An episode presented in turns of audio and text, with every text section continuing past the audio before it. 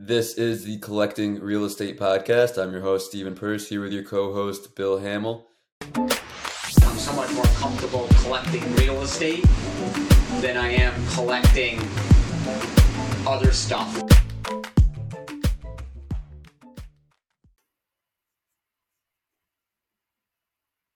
Thanks for everybody listening to the Collecting Real Estate podcast. We have a local guest, great friend of ours today. We have Jeremy Sagai from Schenectady, New York. He's been investing in real estate for just over five years. I'm going to hand this off to you, Jeremy. Tell us about your real estate background.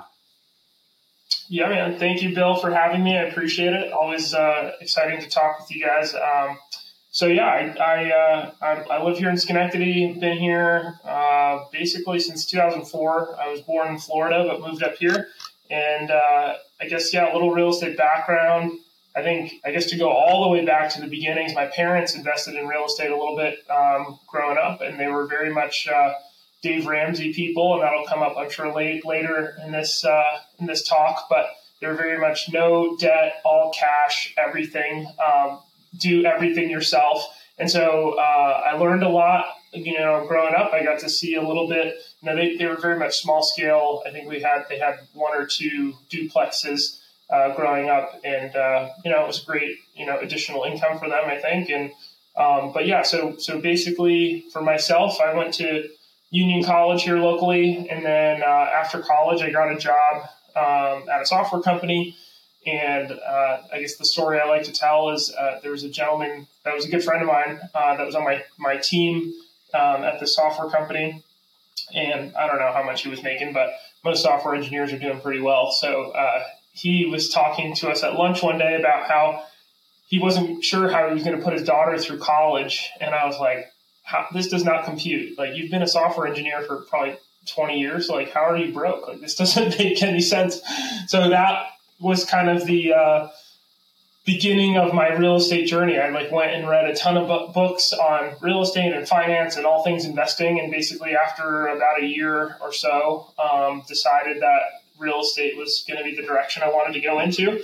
And for a lot of reasons, but I think the tax implications and, and just having um, more control over the whole process and, and obviously the, the returns um, as well. So, yeah, I got started with my first couple purchases back in 2017. I bought two triplexes uh, to begin with. Um, basically, I saved, uh, you know, right out of school, I live at home with my mom, uh, saved as much money as I could, and uh, basically, you know, purchased those first two. Uh, I did 20 and 25% down, respectively.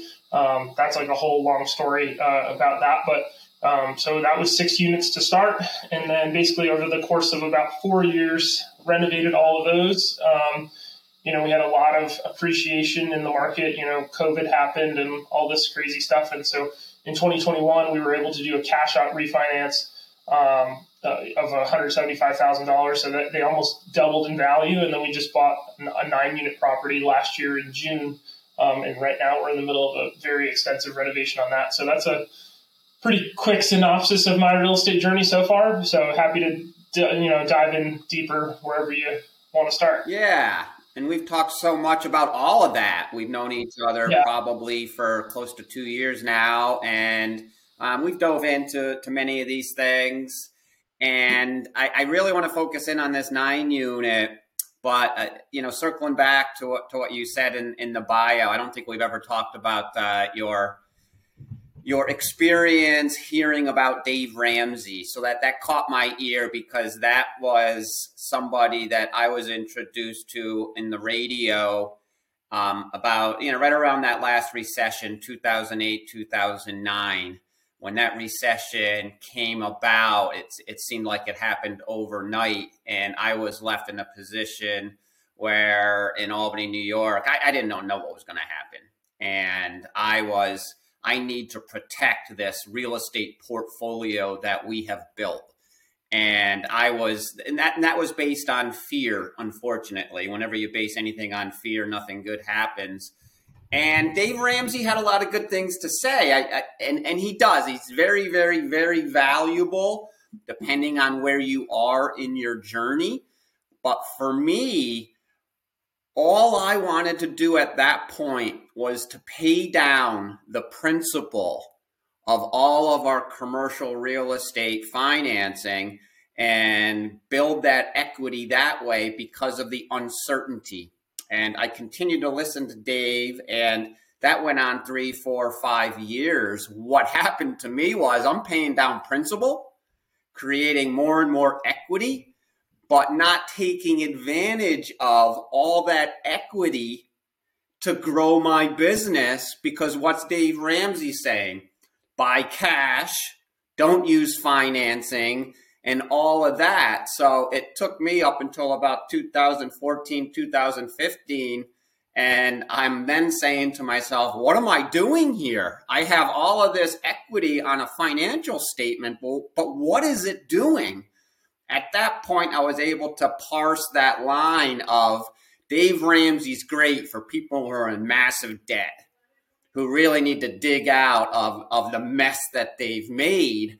But as a business person, I was never a victim of debt taking advantage of me.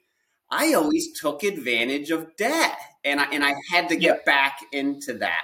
What what was your what, what's your insight when you were first introduced to Dave Ramsey, and where you are now based on being a real estate investor?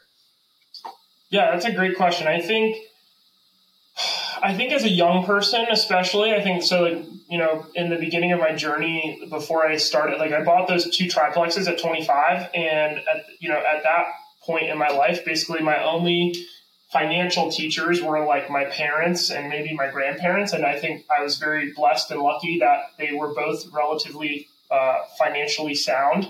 Um, you know, not a lot of debt, like you know, being smart about how they're spending, trying to live below their means. So, so, so solid foundation from that perspective.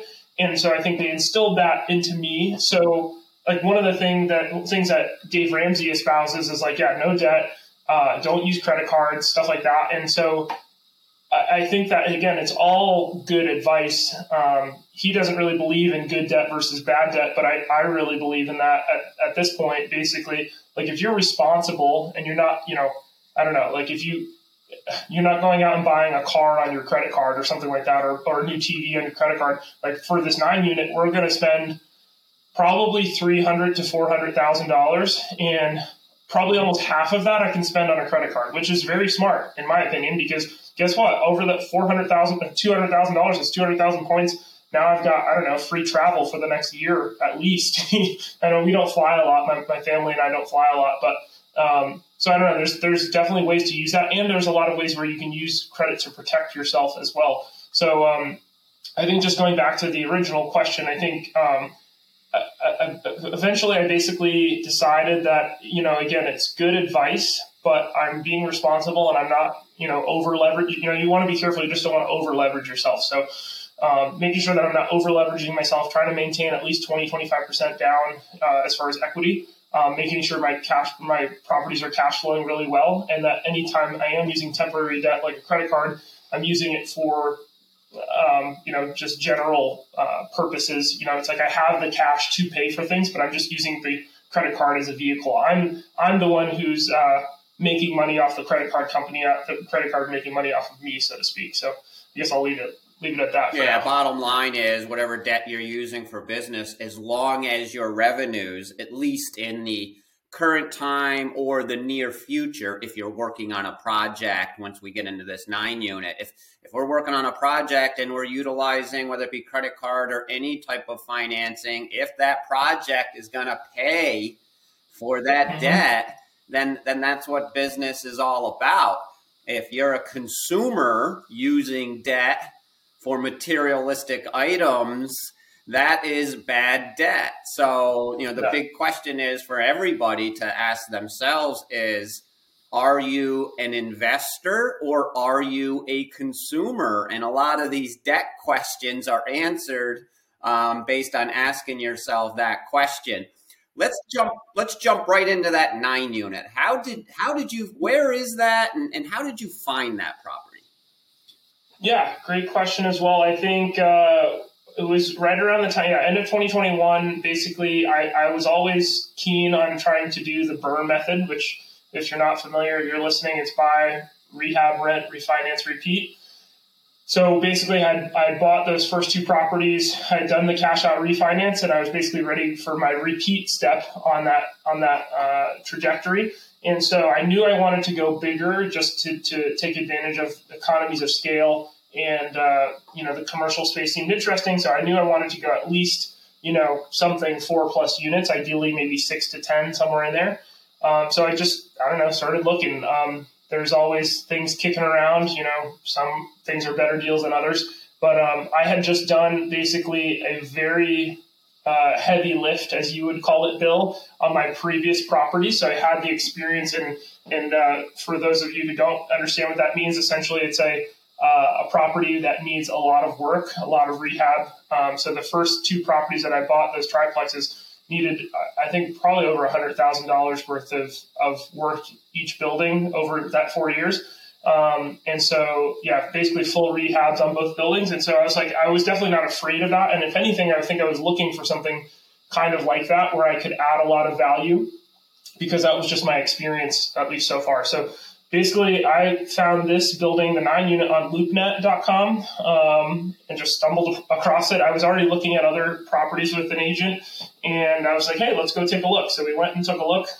You know, it looks pretty good. I think they originally had it up for like 600000 and it was down to like 580 And then I think I offered oh man, I think I offered like 525 or something. And then they said they had another offer. So come in with your best and final. So I came back at like 553 and they accepted.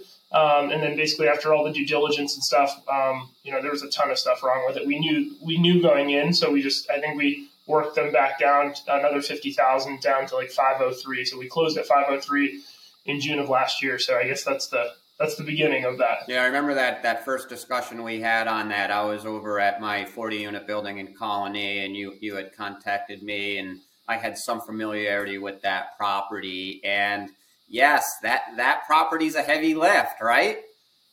Sure. Um, are you able to use? I know you mentioned your your first uh, two properties in Schenectady, and they were heavy lifts. Are you able to utilize any of the contractors that you uh, worked with there on this nine unit?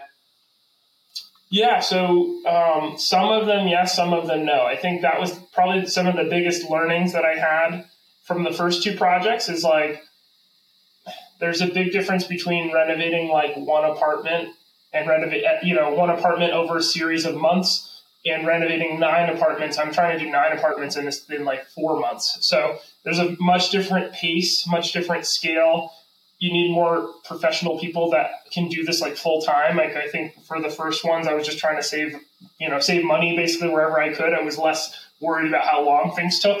Uh, it was just like a different period. But yeah, so so long story short, yes, I am utilizing. I think only one guy um, who's been doing work for me for a really long time, that done work for my family, and then I've you know kind of amassed a small crew of other uh, tradesmen to help me with things. So yeah, and the goal here is is having those contractors get used to this project, but naturally you're creating relationships, but at the same time you're measuring. You, we have to measure everything we do. This is this is a big project for you, and you have to stay within a certain budget. And uh, contractors uh, are, are it's interesting. Some work out better than others, but this is really going to be, and, and, I wish they understood this. And, and I try to be as honest as I possibly can, especially when we're in this business long haul. It's, we want to create a relationship with you. We want to have a fair deal for both parties because they have to make money also. But, uh, you know, based on how they operate on this deal, is really going to determine if we're going to continue to utilize them on that next deal. 100%. Yeah, the, the biggest thing that I think I've learned so far uh, is, you know, trust but verify, but also like, you know, just because you find somebody and you like them, maybe don't give them too much scope too soon. So like the, the, the biggest, I would say the biggest issue I've had so far with the guys that I'm working with, I found this guy who, who is, uh, he does mostly flooring and drywall and um, basically he was hurting for work. It was wintertime when we were starting this project, and he was like, "Hey, like I've done you know full scale renovation, so I'll give you a price per apartment. And I think he, these are all one bedroom apartments. And he originally quoted me $7,500 labor only for, for, for each apartment. And I was like, well, that sounds like an amazing price.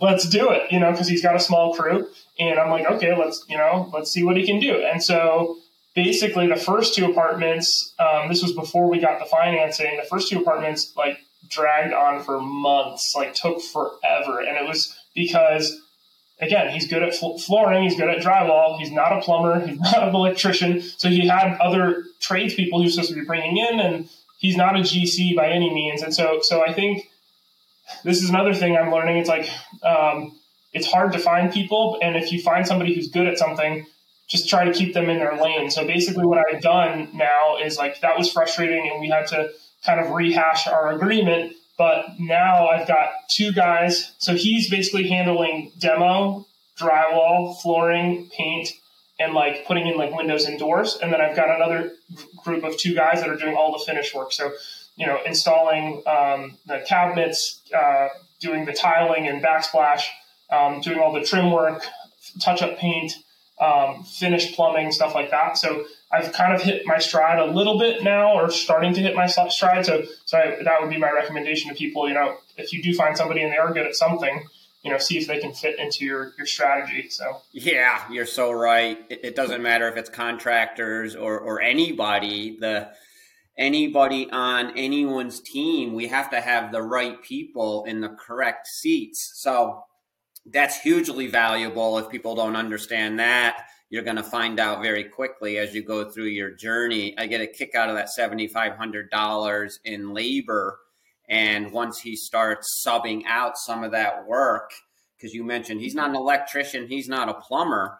And based on a heavy lift where you're really getting into an apartment, once he gets the bid on the plumber and then the electrician, I, I don't know how much is left out of that $7,500. No, no, not a lot. That was the thing. It was like on top of that, it was, um, and then it was just like taking him forever to get stuff done. So then he was like asking for advances into like future oh. work when he was still not done. I was like, I can't do that, buddy. So we finally renegotiated the, the deal, and I think that's part of it too. Um, is I would say uh, typically as the investor, you have to be you're running the show at the end of the day, so you have to be the form that is holding all of your contractors. So like if they are not super organized, you have to be you know. So like I try to give him he's he's not super detail. Like uh, you know, if I give him a list, he's not that guy. But um, I think we've gotten to a place now where it's like okay, like I, I I've given him the stuff that he likes doing and the stuff that he's good do, at doing, and I, have I've learned enough about him and what he can and can't do that I can try to you know stick him on the things that he's good at, and then he goes quickly on, and then you know you know, uh, delegate all the other work. Yeah, so, he's not he's not the general contractor. You are. No. That's no. extremely no. extremely clear at this point. So. Um, let's get into some of the some of the tenancy here. And when we buy some of these buildings, a, a lot of times it could have a lot of vacancy, and it commonly has people that have lived in these buildings a long time. You bought this property because the rents were so low yes, there's some improvements that have to be made, but you walked into, I, I, think it was almost fully occupied. But when you have some of these long term tenants living in apartments that um, weren't the highest quality based on long term landlord, not real, not doing much um, and pe- people living a, a, very low quality life and in a fantastic location. So those are the properties that we like to find. But tell us about some of the, the tenants that you inherited and, and any of the situations that you came across as you had to deal with the tenants on day one, do some non renewals, some evictions. Uh, tell us about that. Yeah, so that was um, probably some of the most stressful stuff to start with. I would say to, to begin this process, like buying this building. Like, I, I think a lot of people think landlords are like, you know, big bad rich people who are just trying to ruin people's lives. And I, I really, I really, I personally rebel against that. Like, I, I really try to bring empathy to every situation. And I, I I feel genuinely bad that some of these people have to leave because either they're not paying rent or like the, you know I'll, I'll talk a little bit more about this. But um, yeah it was definitely super tough. So basically what happened was right as, we closed i sent letters or i uh, basically slipped letters under all of the tenant stores. I think seven of the nine were rented when i bought it. So we had two vacant uh, units but so said seven tenants. So basically i guess to start the previous uh, owner was not super transparent on who was and was not paying rent. Like I think they were like, oh yeah, like everybody's pretty good, and then you know, first month goes by, and I think three or four tenants didn't pay rent on time. Uh, uh, you know, two of them basically just never paid rent after I bought it. So those were my first two evictions, and then the other two, I think, you know, paid rent but very late all the time. And I was like, okay, well, I'm not dealing with this. And at that at that point, I wasn't 100 percent sure how quickly I wanted to start the renovations yet. That kind of came a little bit later. But so basically, the first thing that happened was non renewals for those people, started those evictions. Um, I had one tenant who was very adamant about trying to get placed as a Section 8 tenant, and that's not something I've done before. I would say most of our other um, properties are definitely like on the luxury end of things. So, so we haven't really dealt with lower income properties yet. And so I, it was a new process for me. So I was just like, hey, like I'm not really sure what I'm doing yet, but you know, screw it. I'll just you know try to get this guy a Section Eight voucher just so we can have some extra rent coming in. that one turned into a, a, a, quite an interesting story. I told you this, I think, uh, but basically, long story short, the guy we we got everything planned out. Um, we did the inspection. And that literally, I think it was two days or three days before his Section 8 voucher was supposed to start, uh, I was actually uh, in in Mexico uh, at a wedding with my wife, and we're in the hotel, and I get a text from a random number that I don't know who it was, and turns out this guy had been living not by himself, like he had told me. He had somebody else living with him that was paying his rent, and it was this woman who was his roommate. I don't know; it was really sketchy. And she's like, "Hey, Jeremy, you don't know me, but I've been paying Patrick's rent, and." Um, I walked into his apartment this morning and I found him dead on the couch. And I was like, what? So I'm in Mexico when this happened. And then two days before this happened, we had a fire in the building where another tenant had thrown out some nine volt batteries. Uh, the fire department uh, it, it spontaneously combusted in the trash can. The fire department came and busted the guy's door down. And another tenant called me about that. That, that guy wasn't even home. So it was definitely um, a bit of a mess to start. But, uh, you know, we've kind of course corrected since there. Um, basically, at this point, we're doing a full scale renovation of the building. So we've, um, at this point, given everybody non renewals. Everybody will be out of the building by April or March, or no, April or May. Um, so I don't know. That's a little bit of the the beginning. yeah, usually it takes uh, collecting some properties over a period of time before you you you know you have your first your first dead person you're, you, you were you were unlucky enough to have this happen early in your career. I, I, get a kick out of that that seller. You walk into this property and the seller just wanted to get to the closing table. And unfortunately oh, i just shake my head. This sometimes people in the real estate business, whether it be sellers, agents, or whoever's getting paid at that, they'll do and say anything and and just geez, they sell their soul just to, to get those checks. And you know, I get it, you know, the one thing that I that people need to look out for right when you're ready to sell and you have tenants that are behind on rent the landlord may scramble and start dissolving everyone's security deposits to pay the back rent that's owed. So now you're walking into a closing and you're finding out at the at the 11th hour that now there's no security deposits.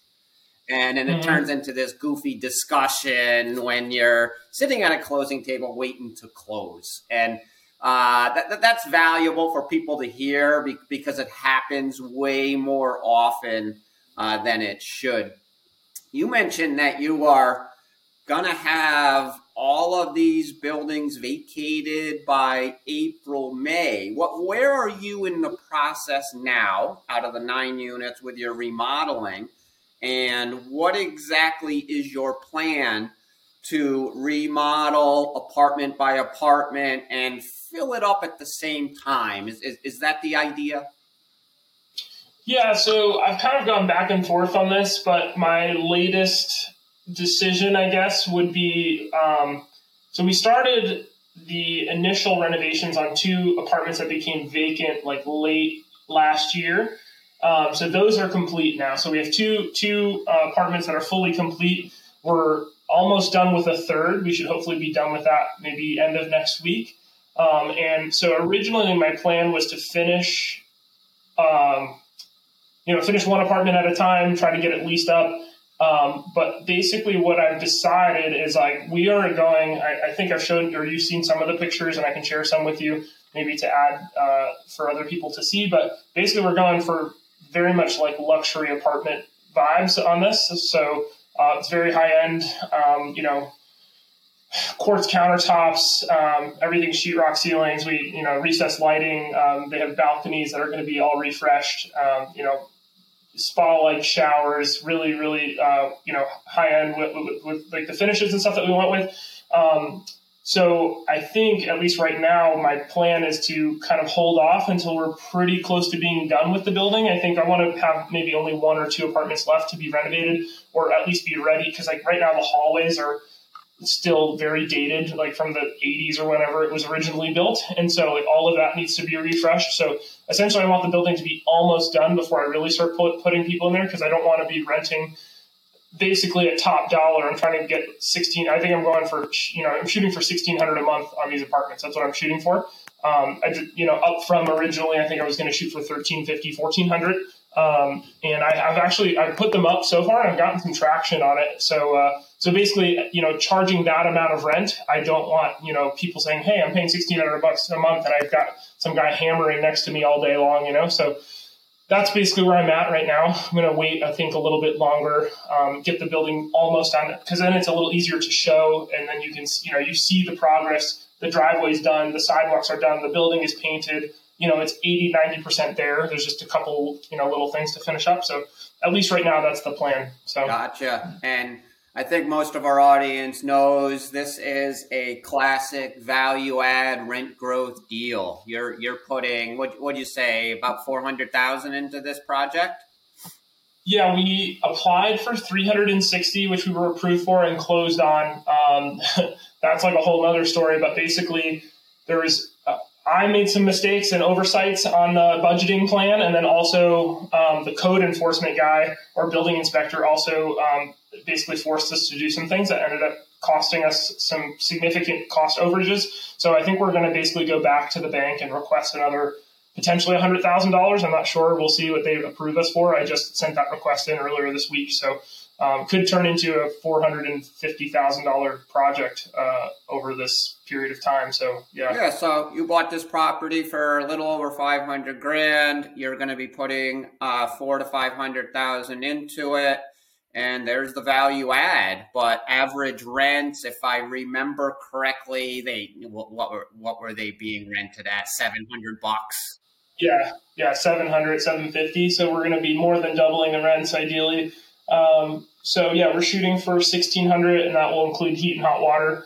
Um, I'm kicking around, like we, we ran all of the cabling for the Wi-Fi throughout the building. So I'm kicking around the idea of either including that or, or, you know, adding that on as an additional charge or something like that. So we're still figuring out the pricing and packaging a little bit on this, but, uh, yeah, that's the plan. Yeah. So instead of just purchasing a building that is in tough shape, almost occupied, getting very mm-hmm. very you know they it's not like they were overpaying rents they they were living in bad apartments in in a great mm-hmm. neighborhood once again it's it's all about that great neighborhood if it wasn't in a great neighborhood this was most likely a non-starter purchase for you so mm-hmm. you are able to add eight nine hundred dollars in rent and that's going to pay for the four to five hundred thousand dollar cap X.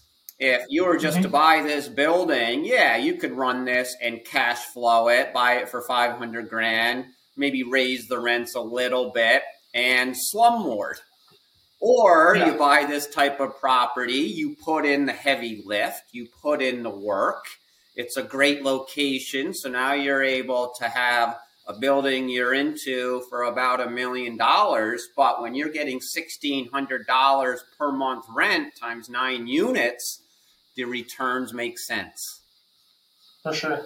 Yeah, we're, uh, I mean, for people that are interested into the numbers like myself, I think when we bought it at 503, I think our mortgage taxes insurance was like 3500 a month. And I think we were grossing approximately like 5500 6000 a month. And then when it's done, with the debt service, mortgage, taxes, insurance, and commercial construction loan. At least for this initial loan, we were shooting for like you know all in expenses was going to be around six thousand a month.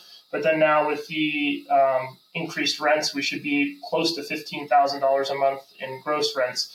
So that leaves us a pretty nice spread. Obviously, there's going to be you know utilities and other maintenance costs, but uh, you know ideally it should be relatively low considering the amount of money we're putting into the building.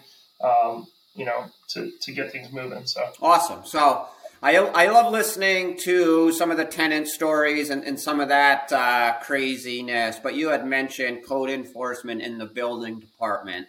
Here's another angle that, that uh, I don't want to say it's entertaining. it's, it's entertaining. We're laughing now. So at the time, it's either it's either you're gonna laugh or you're gonna cry. T- tell us about tell us about your experience getting into this property and um, how you were approaching it, and and when you met the code enforcement inspector. For sure. So so basically, I had almost zero like code enforcement experience before because like the other two buildings that I owned, like I you if you live in the building, the the it's much different uh, code enforcement wise. Like you can do a lot of the work yourself. You don't have to pull certain permits. Also, this is a commercial building, so it changes things um, as well. So basically, I met with the code enforcement officer pretty early on, building inspector for for the town, and we had initial conversations about the scope of work. And you know, I think he initially scared scared me pretty good because he was like, "Oh, like you're going to need to get everything." Um, stamped by a professional engineer and all of the stuff. And all I'm hearing is dollar signs, dollar signs, dollar signs. And I'm like, okay, like for most of the work we're doing, like it's not like terribly structural. Like there, there was one wall we're removing inside of the apartments. Um, so to open things up, but I, I don't know. So basically I just pushed back a little bit and we, I don't know, somehow we got it through without having to do the PE stamp, which was huge. But uh, so basically, interior wise, we have it's very extensive. We're, we're basically gutting each apartment to this almost to the studs in some areas, and then re- replacing everything from the ground up. Like the whole ceiling's coming out, re- replacing everything. So basically, in that uh, case, because there was an existing drop ceiling that was not fire rated, I don't know how they got away with that, but they did. We had to replace all of that with 5 8 uh, Type X rock so that it's fire rated for the ceiling, so that there's no transfer between apartments if there was a fire. Um, like all of the doors, I think this building was built in like 78. All of the doors are just like wood doors that are not fire rated. There's no, um, uh, what do you call it, like uh, air seal on the doors. So we had to replace all of those doors.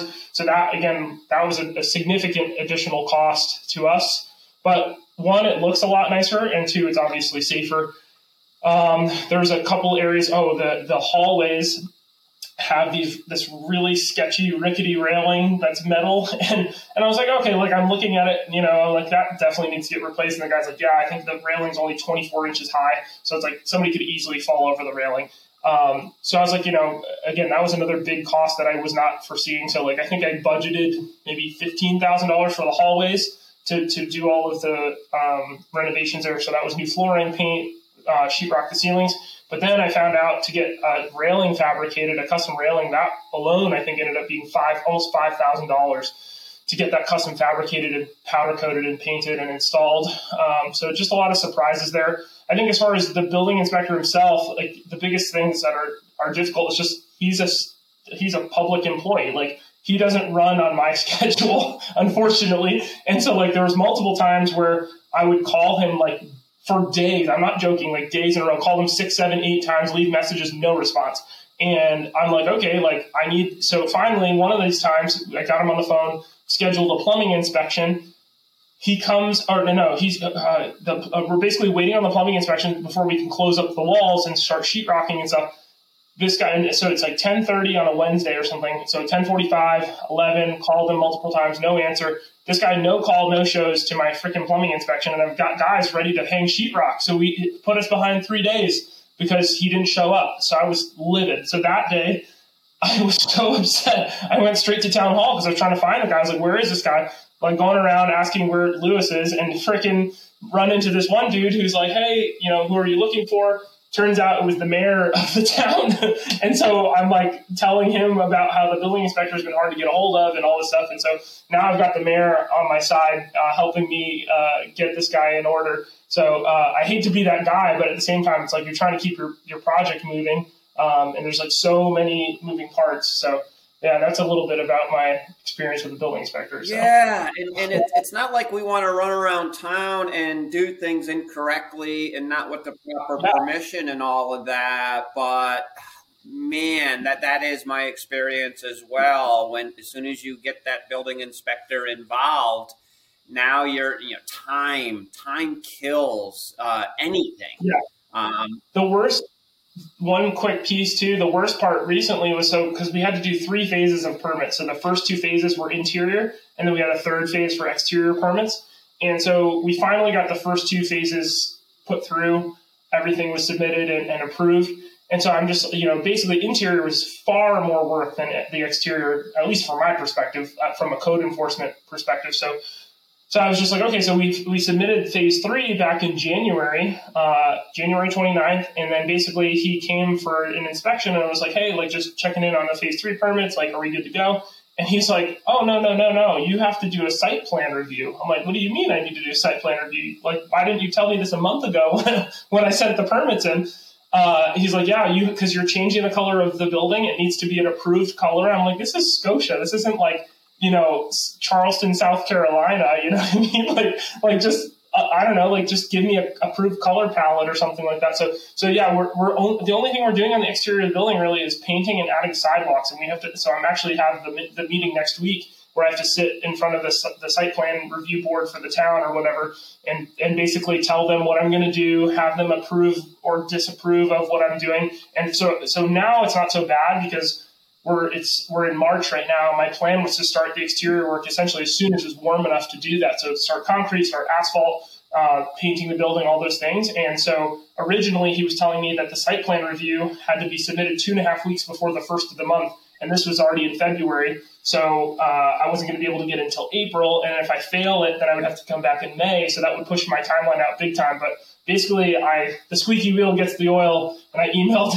the mayor, the site plan review board, all those people like a bunch of times, and then they they called a special meeting for me. So that's happening next week uh, on the 13th, which is nice. So you know, it doesn't push my whole project out. So the beauty of writing an email and copying copying in the, the entire building department so so we're all on yeah. the same page it, it, wasn't always like that where we're able to do it that way it's it's every municipality is different. You know, I, I, I can't stress that enough. You had mentioned it's, this isn't Charleston, South Carolina. In my world, um, it's it could be the historic area of downtown Albany where I'm doing a project, and they call it the appropriations department. In other words, the historic department has to approve anything on that exterior to make sure that it fits in with the character mm-hmm. of that historic neighborhood. But other areas of Albany over the years isn't historic. And you're not, you can do whatever you want on the exteriors. It, it, it, mm-hmm. It's not anything that is a, a concern to them. And I'm so shocked, Scotia, New York, you have to go through this type of appropriateness check on your exterior on a 1978 building where you're remotely located. You, you don't even yep. really have neighbors close by. No, I don't. I, I think that was the. I think for me personally, that's the thing that's the most frustrating. Is it's like I'm going to be spending almost a half a million dollars renovating this building, trying to make Scotia a better place. The place is severe, severely deteriorated, dilapidated outside right now. Like the siding is like all moldy and gross. Like it needs to be pressure washed and painted. A bunch of stuff needs to be replaced, and so just it feels like they're putting barriers in front of me to you know as the investor trying to to to do that it's like um, I don't know. And, and on top of that, it's like I've already shown them the the caliber of work that we're doing. So I understand that you know you know, rules are rules, but it's like, and on top of that, they're like, oh yeah, you know, pay us two hundred dollars to slow your project down. yeah, early on in my career, I was I was changing a uh, a single family to a two family. I, I bought it because it had uh, at an auction and it had um, separate electric meters, separate gas meters. And I was early on in my career, so um, I, you know I was learning as I went, and assumed when I bought this property at auction, it was already um, zoned for a two family. It was being used as a two family. The utilities were all separated, but I mm-hmm. found out it's a one family. Now I have to get that zoning change. And boy, is it's it's not my cup of tea, and and it's kept me away from this area of real estate investing where we're trying to get changes of use because I was so uncomfortable at that planning board meeting where I had these eight people listening to me, listening to the attorney, and you're just crossing your fingers that they're going to give you permission yeah. to, to actually execute the building the way that it's been run for the past 30 years. Yeah, no, that's that's super tough. I know uh, for our other properties in Schenectady, that's there are three units and there's enormous attics that I would really love to to uh, transition into another apartment, and they're already zoned multifamily, but I think it's zoned as a three family, not a four family. So I got to look into that because that's one of the things I'd like to do in the future. Uh, but yeah, it, it, it's definitely scary because it's like you you know you feel like they have your your life in their hands, or they have your life in their hands a little bit, you know. So, so what does it look like now? Um, right before we wrap up here with the outro questions, you know, you you you've got the building department uh, almost situated, and you have the plans to make these luxury apartments your projected rents.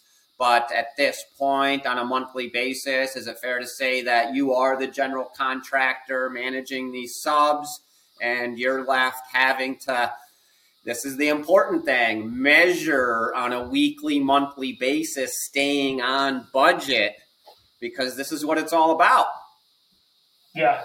Yeah, I would say definitely. Uh, I would definitely categorize myself as the GC right now. I've got multiple subs that are doing different things. Uh, I'm pretty much there every day, at least once a day, if not more, because I, you know, like yesterday I was there and they're running some plumbing and they're putting in a washer dryer hookups and uh, and we're going to be putting in a washer dryer and for anybody that knows anything about plumbing, you have to have a P trap on every drain, otherwise you get plumbing gases that come up through the drain, which is not good. And my guy is just going quickly, and no, I'm, I'm looking in the wall, and it's just a straight pipe down to the drain. I'm like, hey, no, no, no, no, no. And this, and then I'm like, hey, though even worse is like, hey, what, what about, did, did you do the other one like this too? And he's like, oh, no, no, no, I, I, that one was fine. So I went and I was like, you know what? I'm going to cut the wall open just to check. Cut the wall open, straight pipe. Oh. So on top of him lying straight to my face, it's like it, he has to go redo that, that, that plumbing now. So yeah, so it's just like a constant battle, you know, just staying on top of people, making sure things are not only getting done, but also getting done correctly um, and to to spec. Um, because again, like we're going to be charging a lot of money for these apartments, and I don't want anything, you know, uh, you know, like that, especially happening. So uh, yeah, managing that, managing, making sure all the materials are getting there on time, managing the inspections, uh, you know, between the plumbing and electrical, and then the final CO inspections and stuff like that. But uh, yeah, that's that's kind of the day to day right now um, until we get into the exterior stuff. But yeah, love it, love it, love it. So yeah. I, I want to have you back. I we want to hear about the completed project and um, how it went with the capex budget and how you're hitting all those projected rents. That's when the fun stuff starts, not when you're doing all this work with the intent of having this building yeah. run with very minimal work orders or service orders. Last thing you need to do is start cutting into walls when someone lives in an apartment after you just put $500,000 in the building. So I appreciate how you you took a step back when that contractor lied and said that he put in the proper P trap when he didn't. So you were like, all right, if I'm going to cut into a wall, I'm going to do it now because eventually you would be cutting into that wall down the road once you did find out the hard way that he did that plumbing incorrectly. Mm-hmm. This is the yeah. Collecting Real Estate podcast. So we like to end the episode asking you a collection of questions. First one What's the most important thing you've learned since collecting real estate? Oh man. um, there's a lot. There's a lot of learning. Uh... yeah, there's like so many things. I think.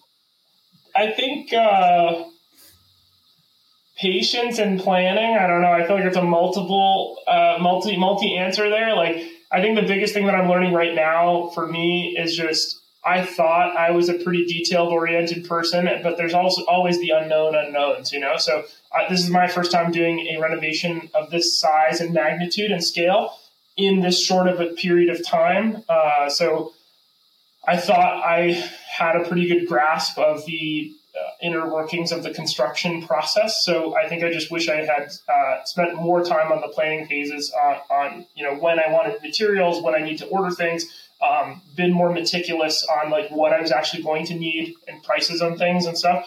Because uh, again, that's kind of blown a hole in my budget in some in some spots. But I think you know eventually we're going to be okay, and, and you know we're learning a lot. But yeah, planning and then also just you know patience with yourself when you inevitably screw things up because there's always unknowns. There's plenty of things that I could have planned for that I still wouldn't have been able to plan for just because we're dealing with humans at the end of the day, whether it be tenants or contractors or you know building inspectors or bankers or whoever else you're building with. So just patience, uh, but also you know staying on top of people, you know, as well. So. But at the end of the day, when this, this thing is running, it's all Jeremy Sagaille. Everybody else is gone. You're responsible. This is your baby. So you, you have yeah. to handle it that way. And I appreciate that answer because we're so anxious, or at least speaking for myself, so anxious to blast through this type of project because you need to get the end result, which was rentals. But what I've learned over a long period of time, especially a project like that, what you're doing is details, details, details, which needs massive planning. So having that patience, not plowing forward too quickly because you mm-hmm. have to take a second and make sure that you're planning out those details because the oh my goodness the, the details are yeah. endless so i, I think sure. you're very very privy to that at this point and watching very very closely second question for you what are your completely shifting away here from business what are your one to two year personal goals Oh man, personal goals. I mean, it's kind of related a little bit, but like one of the big ones for us is, uh, you know, my wife and I are married and we have a daughter. Um, and so we currently are house hacking still. We live in one of our apartments that we own. And uh, my wife is definitely over that. so buying a single family house, that's something a little closer to her family, is a big one. Uh, that and one of our other goals too is that we would love to like snowbird out of New York State because my wife and I both have jobs that are pretty flexible. Um, so whether it be like I have real estate, but I also still have a full time job. Um, so uh, yeah, we would love to. Our, one of our goals is to snowbird in Hawaii in 2025. So that's a random one. Cool, awesome, awesome. Last question for you: How can we and the listeners assist you, and how do we contact you? Yeah, um, you can either connect with me on LinkedIn or my email is my first and last name at gmail.com. Uh, Jeremy Sagaille, J E R E M Y S A G A I L L E, at gmail.com. Um, and assistance, I guess right now, just, uh, I don't know if you know any, I don't know. I feel like I'm pretty close to the end of needing contractors at this point, but I think at this point, and uh, you know, next for me is like I would really love to go into like maybe 20 to 30 units. Uh, so if you know you or anybody else knows of any uh, properties in the area in that range that are coming up for sale, off market, on market, whatever, looking at that or other potential investing partners, I think that would be cool. I think that's the future for awesome. me. So yeah. Excellent, excellent. I appreciate, and I do want to have you back on. I want to see the end result yeah. on this, and um, I'll be sure to be speaking with you as you're uh, finishing up this project and planning that that next purchase. And uh, thank you very much for being on the Collecting Real Estate podcast. Thanks for having me, Bill. I appreciate it. Looking forward to next time.